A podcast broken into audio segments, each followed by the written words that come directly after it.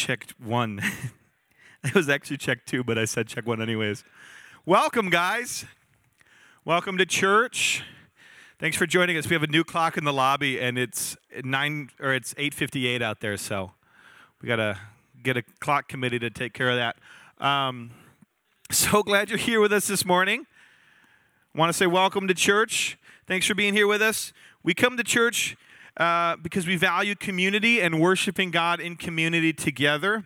We talk a lot about belonging together and, and having a church family that, that you, can, you can find belonging with and a context, a community context that you can, uh, you can worship, worship God in, that you can serve your community in, that you can be discipled in. And, uh, and, and we want, we want to be that community that belongs together. And we want, we want to say thank you for being with us today. If you are looking for information about us, maybe if you're visiting, if you're newer, uh, there are cards in the seatbacks in front of you, and you can use those. You can fill one of those out and drop it. There's boxes on each end of the hallway that you can drop those in. Um, and uh, and yeah, that, that's just an easy way to get connected with us. But yeah, once again, welcome. Want to remind you guys about my Life Bridge. My Life Bridge is uh, the best the best place to stay up to date with things we've got going on, events. Um, and uh, and communication things like that. You can if you if you can find my LifeBridge, you can get signed up for email and text updates. We we communicate via email on a weekly basis as well. You can give online from there. We also have a uh, Monday through Friday devotional, both in written and audio format that you can find from my LifeBridge as well. So check out mylifebridge.church. We also want to thank you for your giving. Thank you for giving to support our mission. Um, when you give, it helps us meet needs not just inside these church walls, not just keeping our lights on or, or, or paying payroll, things like that, but also helping meet needs locally and globally. Um, some of our partners, both both here in, in the city of Burlington, that are doing that are doing kingdom work, that are that are um, a part of the good work of the kingdom that we support, and also our global partners. So we thank you for your generosity that helps all of this ministry, both here and abroad, happen. We thank you for uh, thank you for your faithfulness in that. You can give online uh, through our website. You can you can give online one time, and you can set up recurring gifts there as well. We also use Venmo for you uh, Zillennials or whatever they're called. I don't really understand it. I mean, I use it, but I'm a millennial. I think I look I look like maybe a boomer, but. Uh, That's just a hair issue. Anyway, and then uh, there's giving boxes on, on each end of the hallway. There's black boxes right outside this door and then up by the lobby. Um, and you can, you can give there as well. So thank you for your faithfulness in that. Thank you for supporting our mission. Okay, we want to remind, we want to let you guys know that our next conference is coming up. It's June 5th through the 12th. That's the week of it. So our conference weeks, we call it a conference week. Really, what it is is it's it's a week of focused growth where we have a lot more discipleship content going on um, here at church. So June 5th and 12th, those are Sundays. We have guest speakers both those weeks.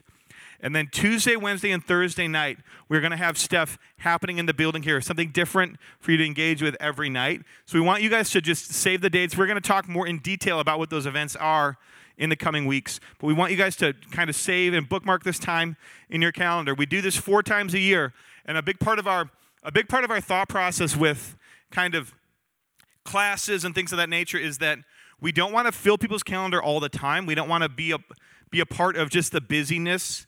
Um, we do four of these a year, and when we do them, we ask people to really carve out as much time as they can to be a part of it. So it's four, there's 52 weeks in a year, right? Or sometimes 53, 52 and a half. It just kind of depends on the leap year situation. But really, there's usually 52 Sundays a year. And, um, and, and so out of those 52 weeks, we, we take four a year and we say, please carve out the time, prioritize this for this week, be here as much as you possibly can. And that week for us is June 5th through the 12th. So we're going to talk about it in more detail in coming weeks, but I want you guys to pop it in your calendar and, uh, and, and keep that time clear as best you can to participate in the Pursuit Conference, where we will be uh, diving a little bit deeper into the same stuff we're talking about uh, all campaign long right now. John will be up here in a little bit talking about it as well. Okay, next, it is Mother's Day. It's Mother's Day, so happy Mother's Day to you moms out there. Shout out, shout out, moms, moms both in in in the building and, and around the world. Um, we're thankful for you guys, and we're actually going to take a few minutes this morning. We've got we got mic two over there, ready to go. We're going to take a few minutes, and we're gonna we're gonna give people a chance to share. We can do three just a reason that they're thankful for their mom. It's really simple. A reason that they're thankful for their mom. I'm going to go first, um, just while you guys start thinking of ideas. And then if you hear something in mind and you want to kind of like steal that for yours, you can, you can do that first. You can do that too. I'm thankful for my mom. My mom is the most, uh, she's the most responsible person, if that makes sense. Like she is, I think I said, I, I think I preached last week and I said that my mom did, uh, my mom did like envelope systems for like our, our money and our budget years before anyone was like, you know, doing that as like a course or whatever. She just made it up and she was doing it at our house like when I was a kid. And I remember I'd, I'd say, hey, can I ride my bike to uh, what's now Gooseberries? Back then it was uh, Schmaling's Piggly Wiggly. And I'd say, can I, can I have money to, to go to ride my bike to the store and, and get like a snack or whatever? And she knew that there was, um, she knew there was like a little candy dispenser there that you put a nickel in and you got a piece of candy. And she'd give me a nickel. I'd go to the store I'd ride my bike with my friends. They'd have like a soda and like a bag of chips, and I'd have like a single piece of candy. Um, we didn't have a lot of money, and she she really stayed on top. She was really good uh, with budgeting and stuff like that. And she raised. Uh, my dad was a pastor. She raised seven kids. Um, stayed home, worked her butt off, taught piano lessons in the afternoon once we were all home. I mean, it's just it's crazy. Um, and uh, but I, I'm so thankful for for just what what she taught and and the culture that she had for our family around around handling those things with a lot of responsibility. So I'm very thankful for my mom on Mother's Day, and I'll I'll tell her that later when I have lunch with her. But um, okay, that's enough time for you guys to think of something. We can do a couple. Anybody want to share about their mom? Be brave, go first. Be brave, go first.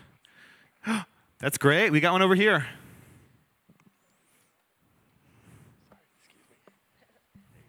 She makes me happy when I'm sad or left out or just lonely. And I'm just really thankful that, like, that mothers are mothers. Amen. That's awesome. Do we have another one? Yeah, another one back there. She takes care of me. Perfect we can do a couple more. Anybody want to be brave? Say something about their mom, something nice about their mom? On the mic?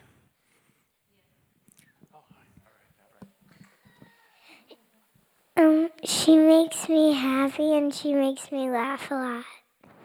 I love it. Just pass it on down. She's nice to me. That's great. Any more?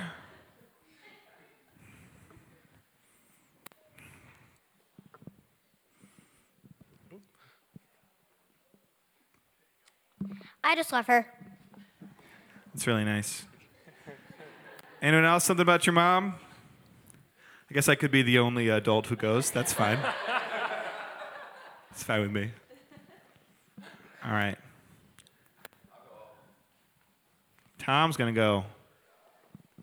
Love it. Tom's going to close us out. So, to uh, repeat Shiloh's. My mom was nice to me, so too. But my mom died in 1999 of uh, breast cancer, and I would love to tell her one more time how much I love her.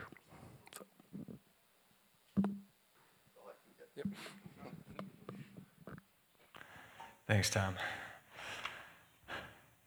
Yeah, I was going to say my mom, I knew I was coming up with a mic, so I figured I wouldn't take that mic time. Um, but my mom's a very principled person, and I ended up writing her a, uh, a letter earlier this year and sharing that with her um, because some of the things that I just, I've wanted to communicate to my mom and my dad, I don't want to wait until, I, I told them, I don't want to wait until your funeral to communicate this about you. So I wanted to tell them in person. So, as much as you can, I would encourage you guys to just tell your parents as much as you can now how much you love them and what they mean to you. Again, my mom was a very principled person. She, uh, she had her convictions, she was very strong in her convictions, and she stuck with them. And she imparted those convictions to us, many of them. She was determined to live them out, And she, she made convictions before I was even born that she still carries out to this day that aren't, aren't necessarily like, they're not necessarily just ethical imperatives, but they're convictions that she knows would be good for her. So she's lived them out to this day. She's been a person of integrity to this day. And growing up in her home, I had a first, first-hand view of her life, and she was a person of integrity. She stuck with them, and she carries them out.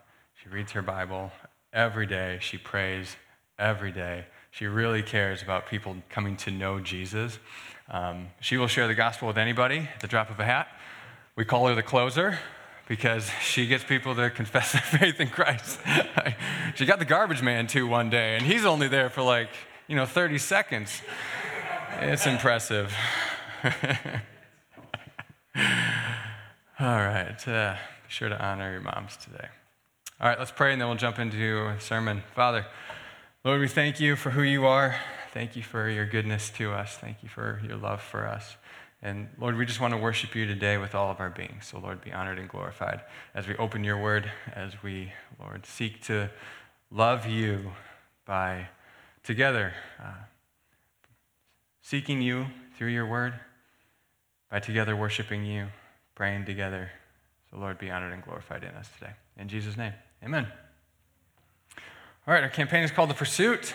And we're talking about healthy personal growth in a self absorbed world. So I'm not going to go into too much detail here, but briefly, where we've been in the campaign, we started out this campaign talking about who we are in Christ, talking about some of our, our identity of what it means to be human. Uh, so we talked about how we're created in the image of God and yet we're mortal. Talked about how we're fallen, so we should have a healthy skepticism for our motives and have a healthy skepticism of the way we think about stuff, uh, especially when it comes to the things that we pursue that we should have this healthy skepticism to be sure that we're not just being selfish and we haven't uh, taken what might be a good thing and made it an ultimate thing, as we're going to talk about today, and deceived ourselves into thinking that what we're pursuing is really for God, but when in actuality it's just for our selfish desires. So, our fallen nature dictates, uh, should dictate a healthy skepticism for us. And then finally, on Easter, we talked about how we're new creations in Christ and what it means that we have been made new in Christ and how we have this new identity in Christ. And so, whatever we pursue should ultimately align with that new identity that we have in Christ. Because this transformation that occurs in us when we come to believe in Jesus as our Lord and Savior is a whole person transformation. It's all of us is transformed and is being transformed into the image of Christ. And so, if that is the core of our identity and who we are, what we pursue should flow out of that. It should flow out of our identity and the, the most basic aspects of who we are, or else we will be unfulfilled. Our longings will be left unmet and unsatisfied. So, we must begin there with who we are in Christ and then decide what to pursue out of that. So, today and the rest of this campaign, we're shifting gears a little bit from talking about who we are to what it is that we are pursuing and why we pursue it with our lives. On Easter, I left you with the question what do you long for the most? What do you long for the most in your life? I want to unpack this idea a little bit more with you today. Because as I think about pursuits, when I think about the pursuits of personal growth or personal development or career pursuits, whatever, I keep coming back to this idea. You pursue what you long for the most. I think this is objectively true. That ultimately we will pursue what it is that we long for the most. When you have the freedom to pursue what you want, then it kind of comes down to what do you want? And you will spend your time, your energy, your motivation, your mental energy, your relational capacities, your, uh, your, your finances, all of it will be geared towards ultimately what you long for the most. Now, a couple points on this before we even begin. Our longings are ranked, okay? We have lots of longings, we long for lots of things, but they're ranked, usually unbeknownst to us. They kind of just exist under the surface. We haven't maybe articulated this, or maybe we have articulated it, but more in a sense of this is what I want to long for, not what I actually long for. And there's a difference there. We'll talk about that in a minute.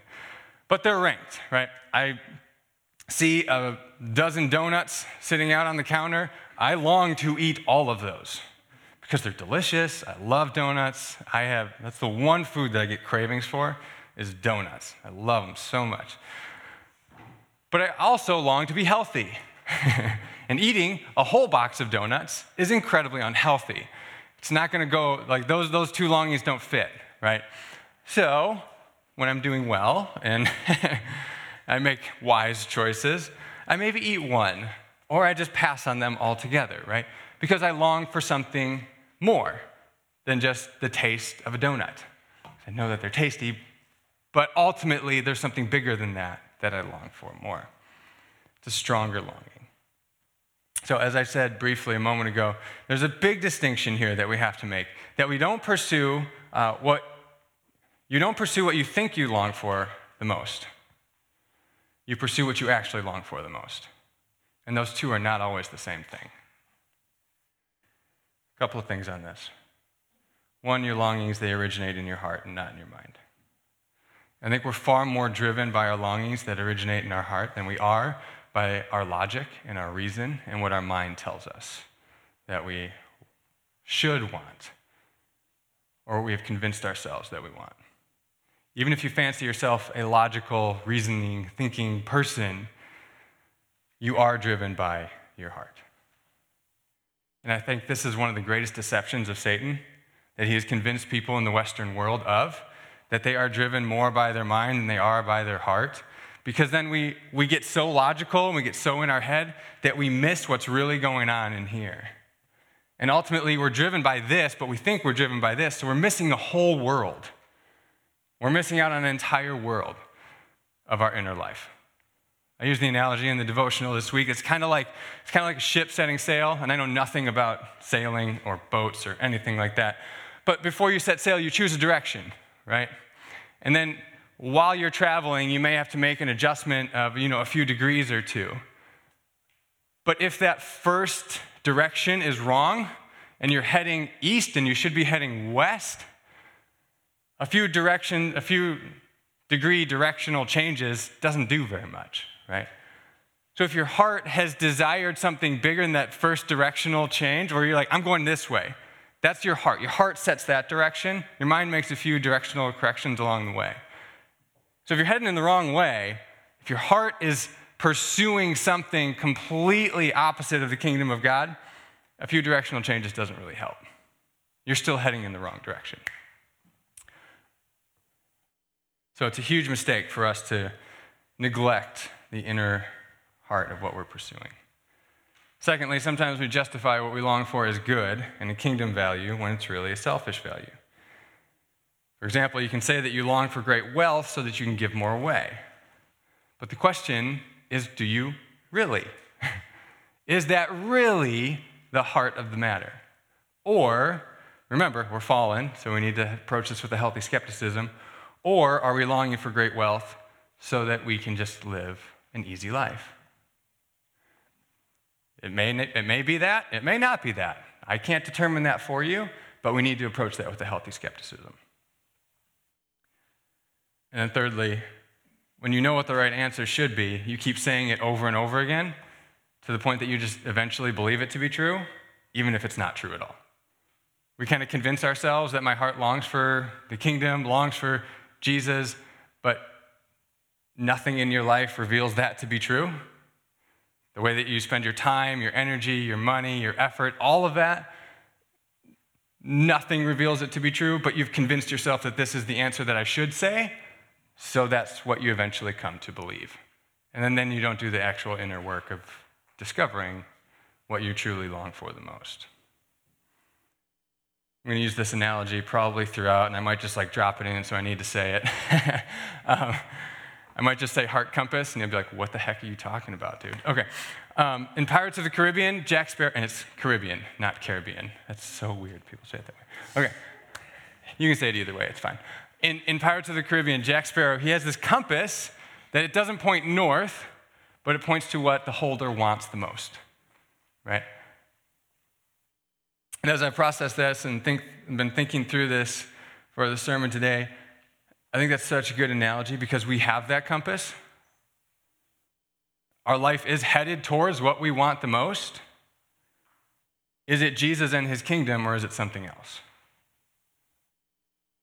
You're betting your life on it because this is a lifelong pursuit and trajectory that you have set your life on. So, is that compass pointing towards Jesus, or is it pointing towards something or someone else? That's a question that's worth wrestling with.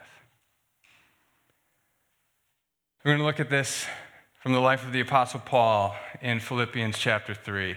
Now, we were here a lot in our Reconstruct campaign. I'm just gonna, so I'm just going to read this first section. Okay, but then we're going to keep going. And as we keep going, we're going to see the Apostle Paul's pursuits have changed.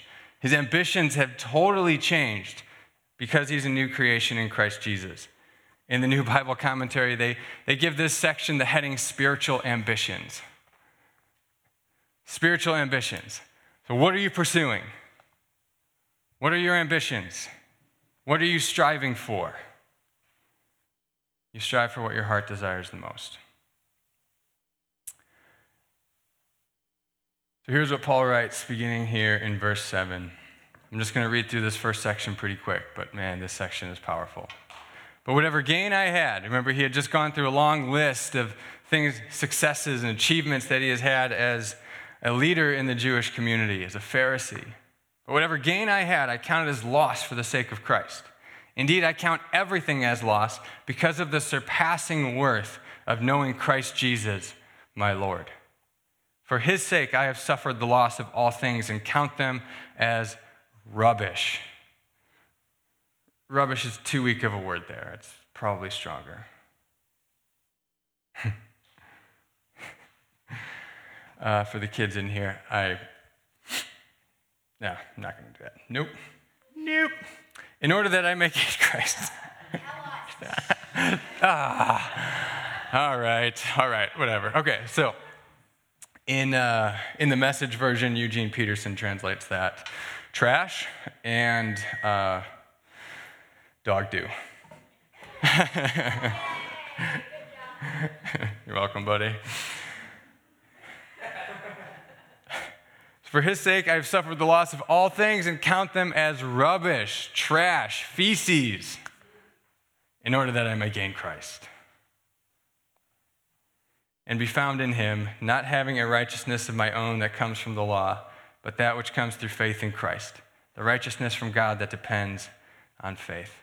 That I may know him and the power of his resurrection and may share in his sufferings, becoming like him in his death, that by any means possible I may attain the resurrection from the dead.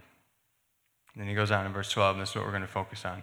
Not that I have already obtained this or I'm already perfect, but I press on to make it my own that word press on literally means pursue, to follow in haste, to chase after, to run after.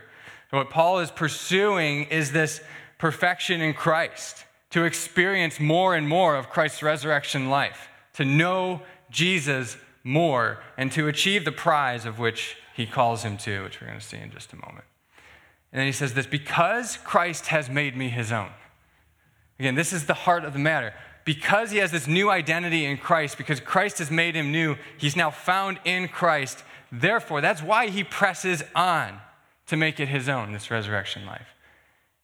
He knows who he is in Christ, that Christ has made him new, and so he presses on.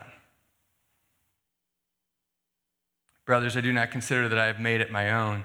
But one thing I do, forgetting what lies behind and straining forward to what lies ahead. I press on toward the goal for the prize of the upward call of God in Christ Jesus. There it is again. Press on. This is what Paul is pursuing with all of his life. The prize here is, it's unclear of what he means. It's most likely a general prize that he's talking about. I think he's talking about the prize of everything being, uh, that comes from being united in Christ. Everything that comes from knowing Jesus. He talks about having righteousness that is through faith, but not through good deeds and following the law. He talks about knowing Christ. Relationship with Christ is a good way of describing that idea. Being found in Christ. He talks about his citizenship that is in heaven, the resurrection life that Christ gives those who are in him. So, the prize that he is pursuing is this identity. He knows who he is in Christ, this purpose, and this destiny where he's ultimately headed. Now, this is athlete language, right? Pursuing, pressing on towards the goal for the prize. If you listen to any athlete talk about their longing to reach the top of their game, to be the best, to win a title, to win the championship, they long so deeply for it that they're willing to pursue it with such discipline and time and effort and energy. That's the language that they use to talk about winning a game. How much more should our longing be to know Christ, to attain the prize to which God has called us to, to be in Christ.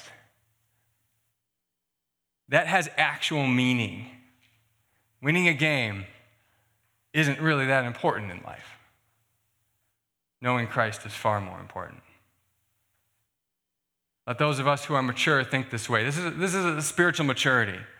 Now, so much of our, of our Christian discipleship towards maturity focuses here on the way that we think. And we should think truthfully, which is absolutely true, and we should. But what Paul is getting at here is something deeper. He's getting at your longings. He's like, are, are, is this what you're driving towards? Is this what you're pressing towards and pursuing? Is it knowing Christ and what comes from being in Christ? That's a sign of spiritual maturity.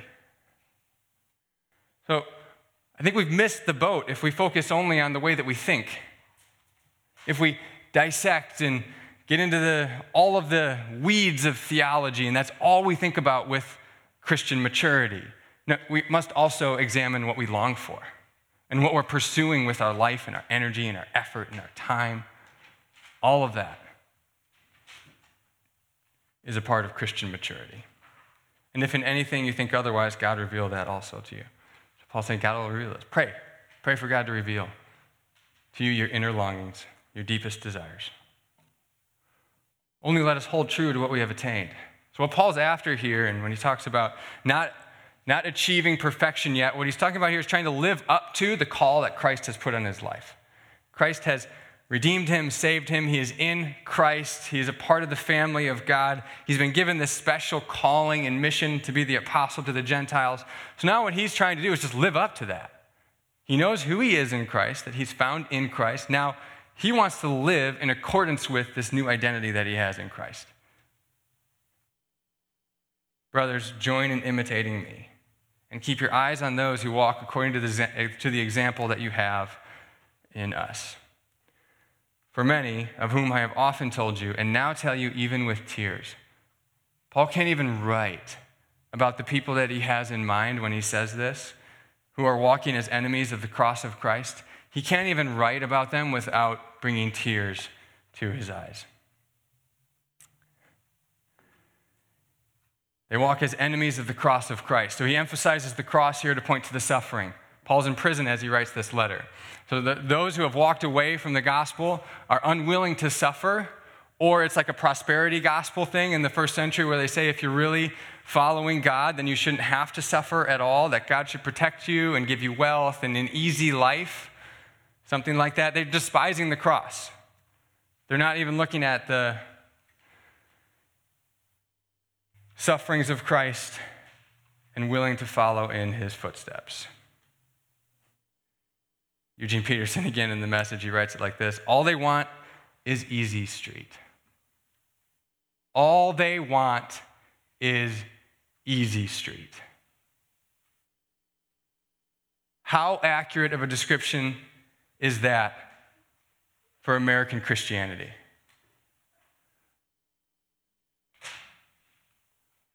What we really want is easy street. What we really want is luxury. What we really want is wealth and easy living. We don't want the cross of Christ. And of those who that is their true longing, Paul says, their end is destruction. That's what they're driving to. That's what they're really pursuing.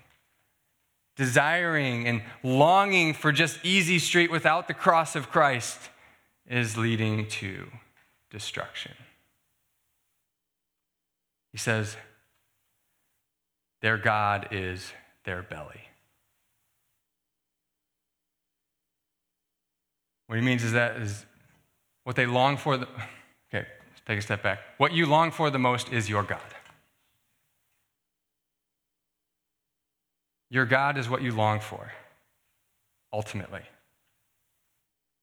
And if it is to satisfy your baser instincts, exemplified here, described as the belly, what you eat and consume, like think donuts, right? What you long for in your sinful nature. It's a, it's a metaphor for things of this earth, as he says in just a moment. With their minds are set on earthly things, they glory in their shame. Think power. That's if your God is your belly, you just desire to have that satisfaction of power, prestige, pride, self promotion, wealth, easy living. There are others that I'm not including because the kids are here, but you can go there. you guys can go there. You know what I'm talking about. Their God isn't just their belly, they glory in their shame. So they boast about their easy living. They boast about the new stuff that they have and how big it is and how wonderful and glorious it is. When in the kingdom of God, that is shameful.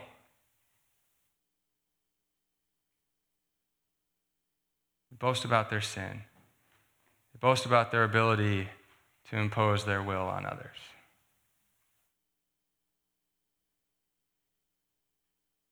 Those who are pursuing that, that, that is their deepest longing, destruction is what they're really pursuing, and they don't know it usually. Dallas Willard says that the ultimately lost person is the person who cannot want God. The ultimately lost person is the person who cannot want God.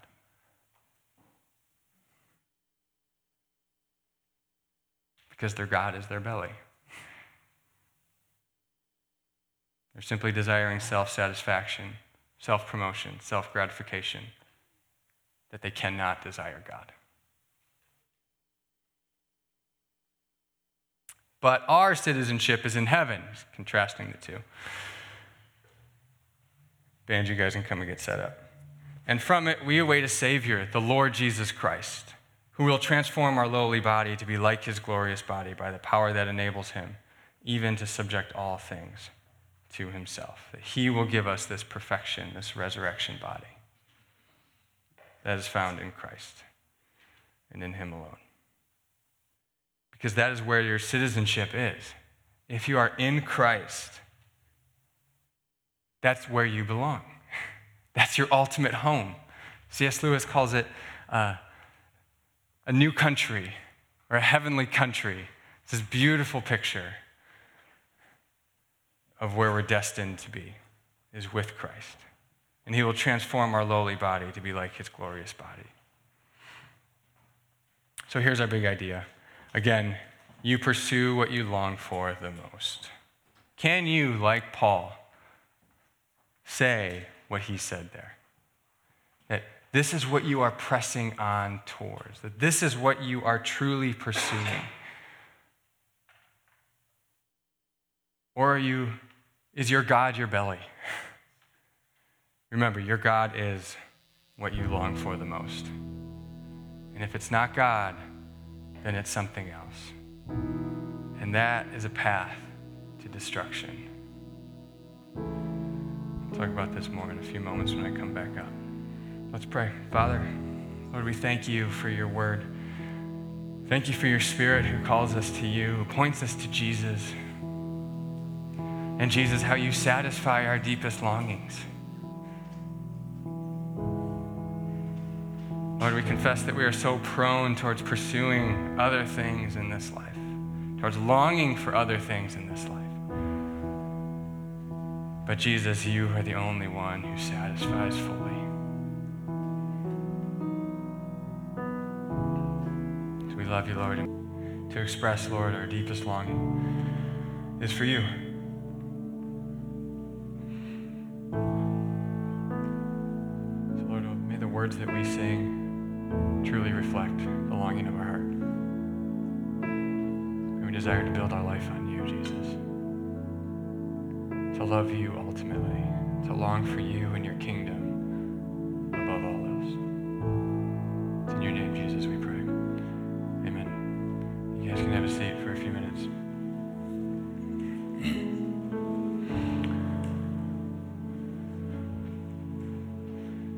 Big idea, if you remember, is you pursue what you long for the most. This is one of those foundational concepts. I'm not giving you specifics of don't long for this, long for this. But this is one of those concepts that when we're longing for Christ, when we're longing for His kingdom, will orient the rest of your life in what you pursue. That if this is right, then everything else in your life will kind of follow suit with this and get in line with what you pursue the most, with what you long for. I read this a while back and I wish I wrote it down so I could tell you who said it. But he said if you want people to build a ship, don't teach them the specific techniques of nailing this piece of wood here and building the mast. He said, teach them to long for the open sea. I think that is such a profound concept. That if we would only long for Christ like Paul longs for Jesus, like Peter longs for Jesus, then, then we wouldn't be meddling with all of the, the ethical questions with all of the debated theology and all of that stuff. Like, that's fine, but it wouldn't be a big deal because we long for Jesus above all else, and everything else just kind of falls in line with that.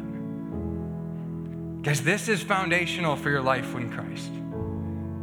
This is the heart of following Christ, is longing for Him.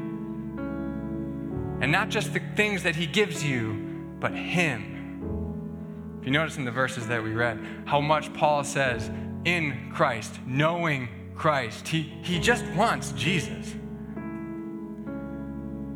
And the things that come of that, righteousness and citizenship in heaven, is, is just the product of longing for Christ.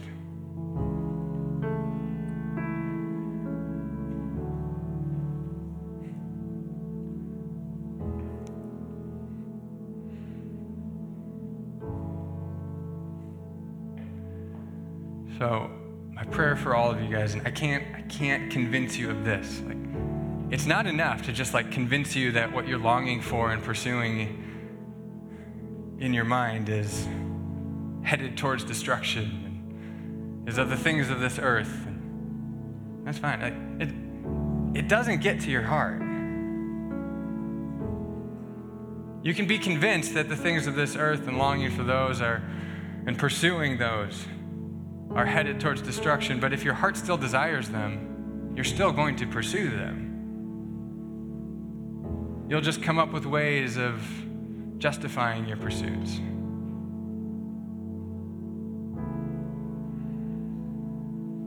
And so, my prayer for you and for me and for all of us here is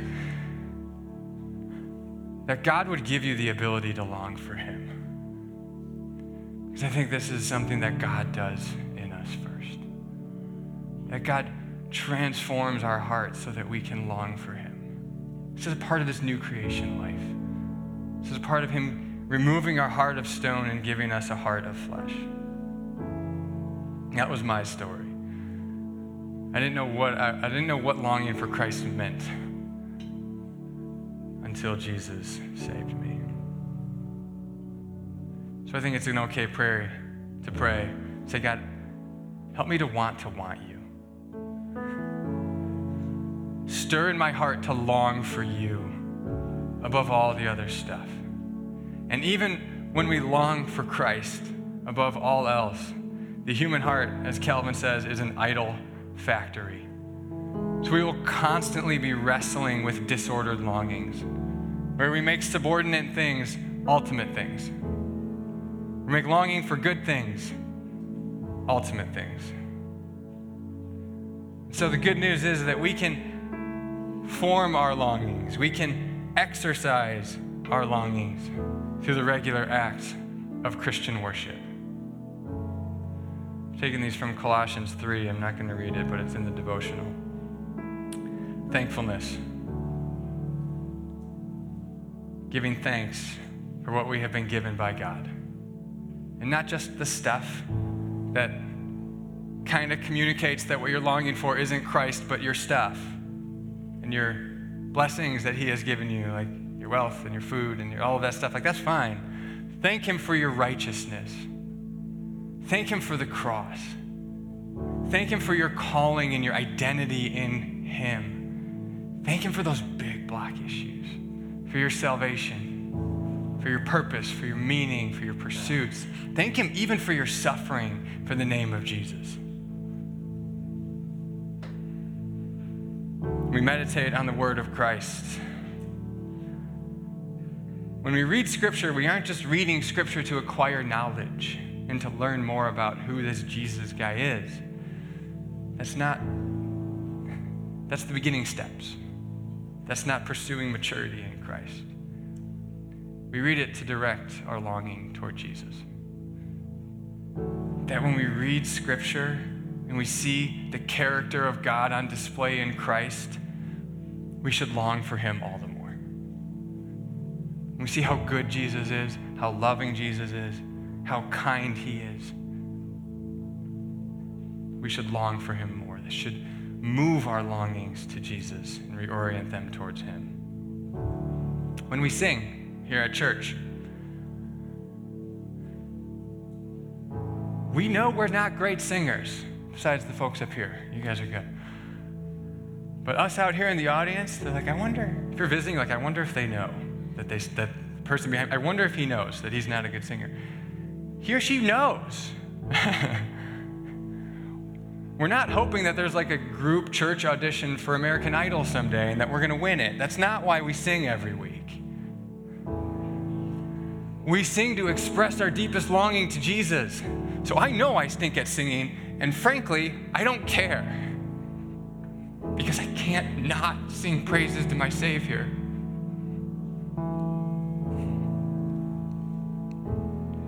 When we sing in church, we are expressing our deepest longing, and it's Jesus. And when we sing together, it reorients our longing from all the things that we've been longing for throughout the week. And when those become ultimate things, we need these times to reorient our longings to Christ, to put Him back in His proper place. Paul also brings up in Colossians 3 that everything he does is worship. Learning to do to view everything we do as worship to Jesus reminds us of our deepest longing amidst all of our other longings.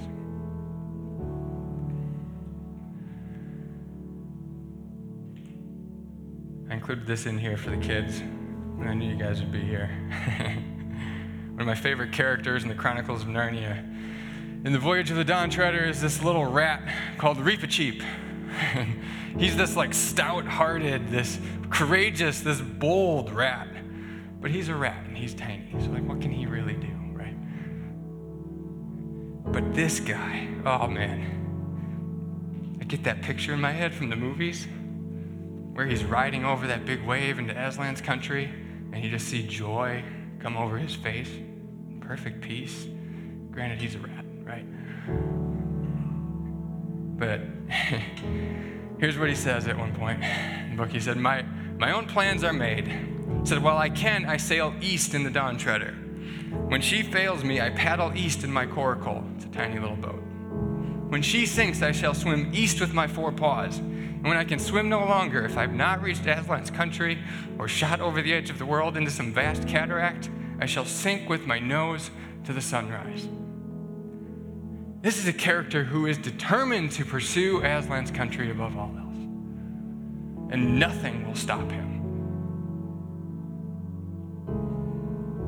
And so, here's the question I invite you to reflect on this morning. Or here's what I invite you to reflect on, not really a question. Is Psalm 42 As the deer pants for flowing streams, so pants my soul for you, O God. My soul thirsts for God, for the living God.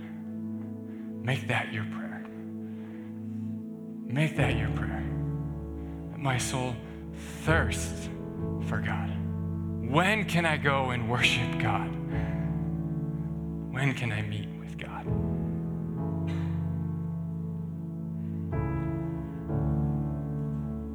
Lord, would you stir in us this longing for you? Spirit of God, would you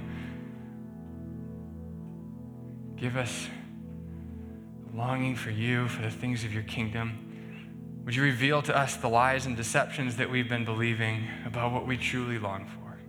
Call us to pursue you and your kingdom. Lord, give us pictures through your word of a, what it looks like, what a life longing for you looks like.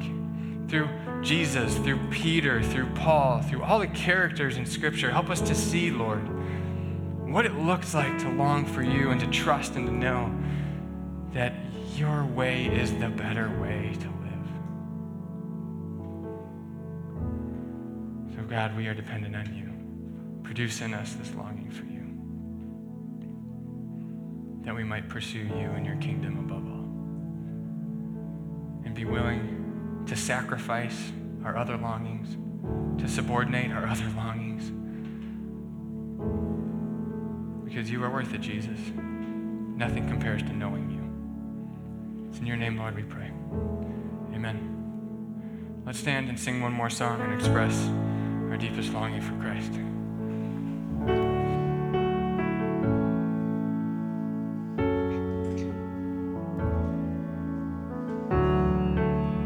God, would you give us a deeper longing for you, a deeper longing for your kingdom and your will? God, that we might further trust in you further pursue you with our lives, God. We thank you that you long for us. We thank you that because you so long for us, you sent Jesus. We thank you. In Jesus' name we pray. Amen. Thank you guys so much for being here. Again, happy Mother's Day to the moms. Have a wonderful Sunday.